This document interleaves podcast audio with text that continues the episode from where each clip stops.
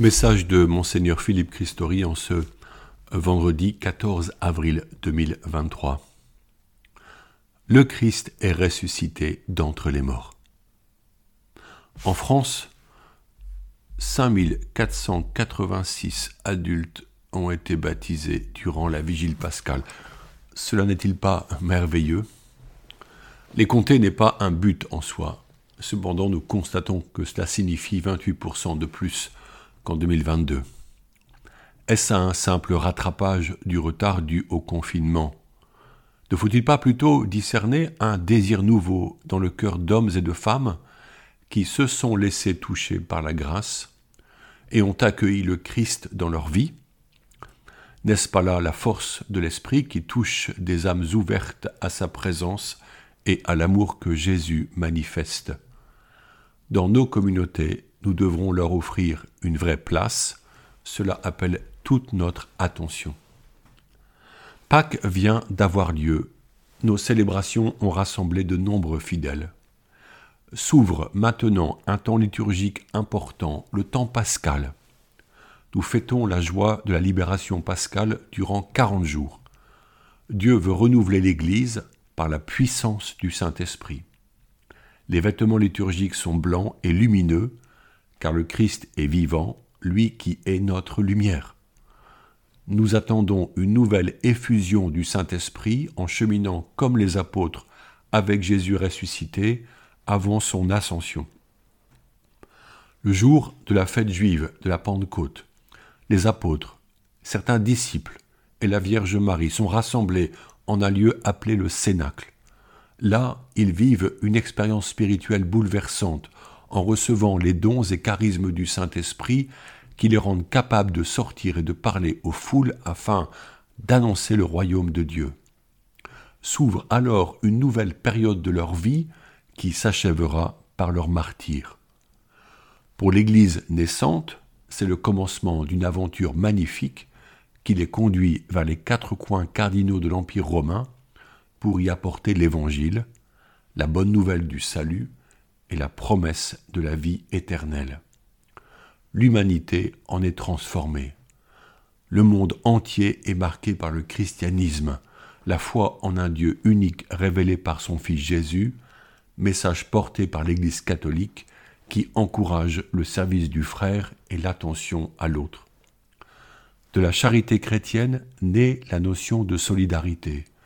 Du respect de toute personne naissent les droits universels de l'homme. Dans mes messages antérieurs, je parlais des mystères douloureux. Avec le chapelet, nous méditons sur les mystères de la vie de Jésus en compagnie de la Vierge Marie, et en cette octave de Pâques, nous pouvons aborder les mystères glorieux. Le premier est celui de la résurrection du Christ. Avec Pâques, nous la vivons et comprenons que par sa résurrection, Jésus nous associe à sa vie divine et que dorénavant nous vivons en ressuscité. La mort a été vaincue. Même si notre corps disparaîtra un jour futur, nous vivons dès maintenant en communion avec Jésus par notre âme, principe de vie unique qui est éternel. Qu'est-ce que vivre en ressuscité? Paul est un prophète de ce mystère et il l'annonce, je le cite, nous proclamons que le Christ est ressuscité d'entre les morts. Vivre en ressuscité, c'est croire en la résurrection du Christ comme étant l'événement majeur de sa vie et de notre foi. Paul, dans sa prédication, affirme aux Corinthiens que la résurrection est le cœur de la foi chrétienne. Écoutons-le. Et si le Christ n'est pas ressuscité, notre proclamation est sans contenu, votre foi aussi est sans contenu. Et nous faisons figure de faux témoins de Dieu pour avoir affirmé, en témoignant au sujet de Dieu, qu'il a ressuscité le Christ alors qu'il ne l'a pas ressuscité, si vraiment les morts ne ressuscitent pas. Car si les morts ne ressuscitent pas, le Christ non plus n'est pas ressuscité. Et si le Christ n'est pas ressuscité, votre foi est sans valeur vous êtes encore sous l'emprise de vos péchés, et donc ceux qui se sont endormis dans le Christ sont perdus. Fin de citation. Pourquoi sa, sa proclamation serait-elle alors sans contenu? Car si le Christ n'est pas ressuscité, l'espérance d'une vie nouvelle dans le Christ serait une pure illusion, et la foi se réduirait à un recueil de commandements. La foi pour laquelle les apôtres ont donné leur vie par le martyr perdrait sa source et avancerait sans but. La promesse que Jésus est bien présent et vivant pour guider nos vies serait vide de sens. Nous, disciples du Christ, ne serions plus des témoins, mais des enseignants de règles morales à observer en vue de la justice, mais sans le secours de celui qui nous enseigne intérieurement le sens. Plus encore, si Jésus n'est pas ressuscité, alors notre vie humaine s'arrête à notre mort terrestre. Paul dit que, et je le cite, si nous avons mis notre espoir dans le Christ pour cette vie seulement, nous sommes les plus à plaindre de tous les hommes. Fin de citation. Nous espérions en quelqu'un qui ne serait pas là, nous attachant à une promesse d'éternité qui ne serait qu'illusion. Nous ferions des choix exigeants de vérité, de chasteté et de don de soi, qui n'auraient pas de fécondité dans l'éternité. Paul réagit et, et, engage tout son témoignage et sa foi en celui qui lui a ouvert les yeux à la porte de Damas. Il écrit avec vigueur. Mais non, le Christ est ressuscité d'entre les morts, lui premier ressuscité parmi ceux qui se sont endormis. Fin de citation. Nous aussi voulons crier au monde que Jésus est vivant, qu'il nous précède en Galilée, la terre des nations. Dans le livre bouleversant des conversions de musulmans, je lis ce mot d'Ali, qui a été conduit vers un groupe chrétien algérien en un bâtiment décrépit, sans caractère, meublé de quelques tables bancales et de bancs à moitié cassés. Ali se dit énervé, pas intéressé, mais quand la voix du prédicateur s'estompe, il dit, et je le cite, J'entends une autre voix, intérieure celle-là. Très distinctement, Jésus me dit qu'il m'aime, qu'il m'a toujours aimé depuis ma décence, et qu'il a toujours été à mes côtés pour me protéger. Je vois défiler devant mes yeux toute ma vie. Je comprends qu'il a donné sa vie pour que moi je vive. Et il me demande de le suivre. Je sens une grande chaleur.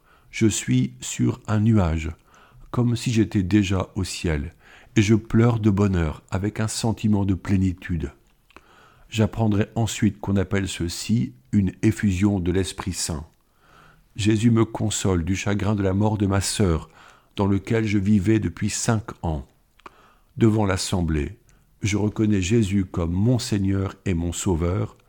Je décide de donner ma vie au Seigneur à plein temps. Fin de citation. La rencontre du Christ vivant et sauveur n'est-elle pas la cause de tant de conversions? Ce temps pascal est le moment propice de l'annonce et de la mission d'évangélisation. Notre foi nous éblouit, le message de l'Évangile nous touche. Aussi, nous ne nous taisons pas en cherchant à transmettre ce que nous vivons, il en va du salut d'autres personnes que Dieu met sur notre chemin. Nous comprenons mieux que ce mystère glorieux de la résurrection est comme la clé de voûte qui tient tout l'édifice de notre foi chrétienne. C'est dans ce mystère que s'enracinent les dogmes, que se nourrit notre vie pastorale et missionnaire, notre charité en acte. Parce que Jésus est ressuscité, nous exultons de joie et nous le louons chaque jour par nos prières et nos chants. Nous laissons la joie divine entrer en notre âme. Nous chassons toute tristesse par cette louange. Qu'il en soit ainsi chaque jour. Écoutons encore Paul, ce missionnaire infatigable. Je le cite. Rendons grâce à Dieu qui nous donne la victoire par notre Seigneur Jésus-Christ. Ainsi, mes frères bien-aimés, soyez fermes, soyez inébranlables, Prenez une part toujours plus active à l'œuvre du Seigneur, car vous savez que dans le Seigneur, la peine que vous vous donnez n'est pas perdue. Fin de citation. Le bout du chemin, c'est le ciel. Prions maintenant ensemble, particulièrement pour que de jeunes hommes accueillent l'appel de Dieu. Prière pour les vocations de Sainte Faustine. Ô mon Jésus, je te prie pour toute l'Église. Accorde-lui l'amour et la lumière de ton esprit. Donne vigueur aux paroles des prêtres, de sorte que les cœurs endurcis s'attendrissent et reviennent à toi, Seigneur. Ô Seigneur, donne-nous de saints prêtres conserve-les toi-même dans la sainteté. Ô divin et souverain prêtre, que la puissance de ta miséricorde les accompagne partout et les défende des embûches et des lacets que le diable tend continuellement aux âmes des prêtres. Que la puissance de ta miséricorde, ô Seigneur, brise et anéantisse tout ce qui peut obscurcir la sainteté des prêtres, puisque tu peux tout. Mon Jésus très aimé, je te prie pour le triomphe de l'Église, pour que tu bénisses le Saint-Père et tout le clergé, pour obtenir la grâce de la conversion des pécheurs endurcis dans le péché. Pour une bénédiction et une lumière spéciale, je t'en prie, Jésus, pour les prêtres, auprès de qui je me confesserai au cours de ma vie. Amen. Bonne octave de Pâques. Bonne journée.